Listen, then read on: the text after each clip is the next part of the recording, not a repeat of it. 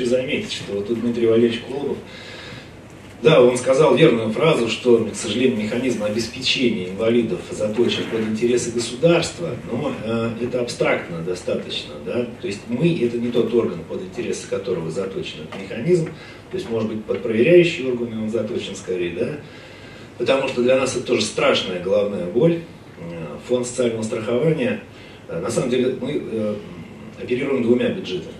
То есть для, ну, я думаю, вы знаете, я просто повторюсь на всякий случай – что для инвалидов, не являющихся пострадавшими на производстве, а для инвалидов по общим заболеваниям или с детства, мы обеспечиваем таких, такую социальную группу э, за счет средств федерального бюджета, которые получаем да, из федерального бюджета. То есть мы выполняем функции агента. И здесь как бы вот э, мы обязаны вести учет этих людей, учет их потребностей, там, сроков использования, плановые замены осуществлять и так далее. И Естественно, мы, э, имея вот эту вот базу данных, вот этот вот реестр, мы э, делаем ежегодный расчет потребностей э, в деньгах на обеспечение всех, у кого подошел плановый срок замены, с поправкой на рост стоимости, с поправкой на вновь на прибывающих инвалидов. И эту заявку, естественно, отправляем наверх, она в итоге уходит в Минфин на утверждение. Эта заявка постоянно подрезается. То есть Э, бюджет, который мы получаем как агент на обеспечение инвалидов, он дефицитен.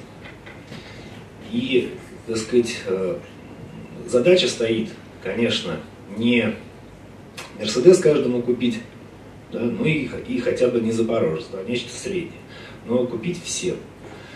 Второй бюджет – это бюджет, собственно говоря, фонда социального страхования как страховщика, как страховой компании. То есть любой человек, э, находящийся в трудовых отношениях с каким-либо работодателем, он автоматически получается застрахован от несчастного случая на производстве и профзаболевания. Вот э, категория этих людей, то есть этот бюджет профицитен. Конечно, не как в страховых компаниях, занимающихся каско там, и прочим страхованием жизни, э, профицитен незначительно, но профицитен. Поэтому здесь мы для пострадавших на производстве покупаем, по сути, то, что им действительно надо. В особенности, если этот человек – после э, полученной травмы не впал в вожделические какие-то настроения, не сидит и не, не, не пьет водку, а готов и идет работать, не вопрос. Любое техническое средство реабилитации, вплоть до автомобиля. А, что касается да, каких-то вот форм обеспечения, ну вы тоже знаете, что основной, конечно, инструмент это аукцион. Совершенно для нас тоже нерадостная процедура, потому что туча э, проверяющих в три лупы на все это смотрят, это страшное дело. А, через механизм компенсации. Здесь, да, проще, и человек может сам, естественно, выбрать себе то, что ему нравится. Ну и, кстати говоря, вот упоминалась сегодня там компания Моторик, она по сути уже вышла на рынок. То есть, а, если, я не знаю, участвовали ли они в каких-то аукционах, победили или нет, но через механизм компенсации протезы моторики уже, так сказать, люди носят. Э, и опять же, как они, получается, прорвались на рынок? Да, они соответствуют одному из пункта э, федерального перечня и, соответственно, приказа 214 Минтруда, то есть классификатор технических средств реабилитации, у них, по-моему, называется протез кисти активный, протез предплечья активный. Поэтому, так сказать, вполне э, конкурентоспособный товар. Люди голосуют рублем, фонд социального страхования – территориально выплачивают компенсации за приобретенный протез. То есть вот, в общем-то, успешный, успешный стартап. Что касается, опять же, упомянутого экзоатлета, в фонде сейчас, не знаю, каков будет результат, пока не буду ничего гарантировать, но идет обсуждение того, что не купить ли э, один или несколько экзоскелетов, ну, не фонду, а подведомственным фондом, реабилитационным центром.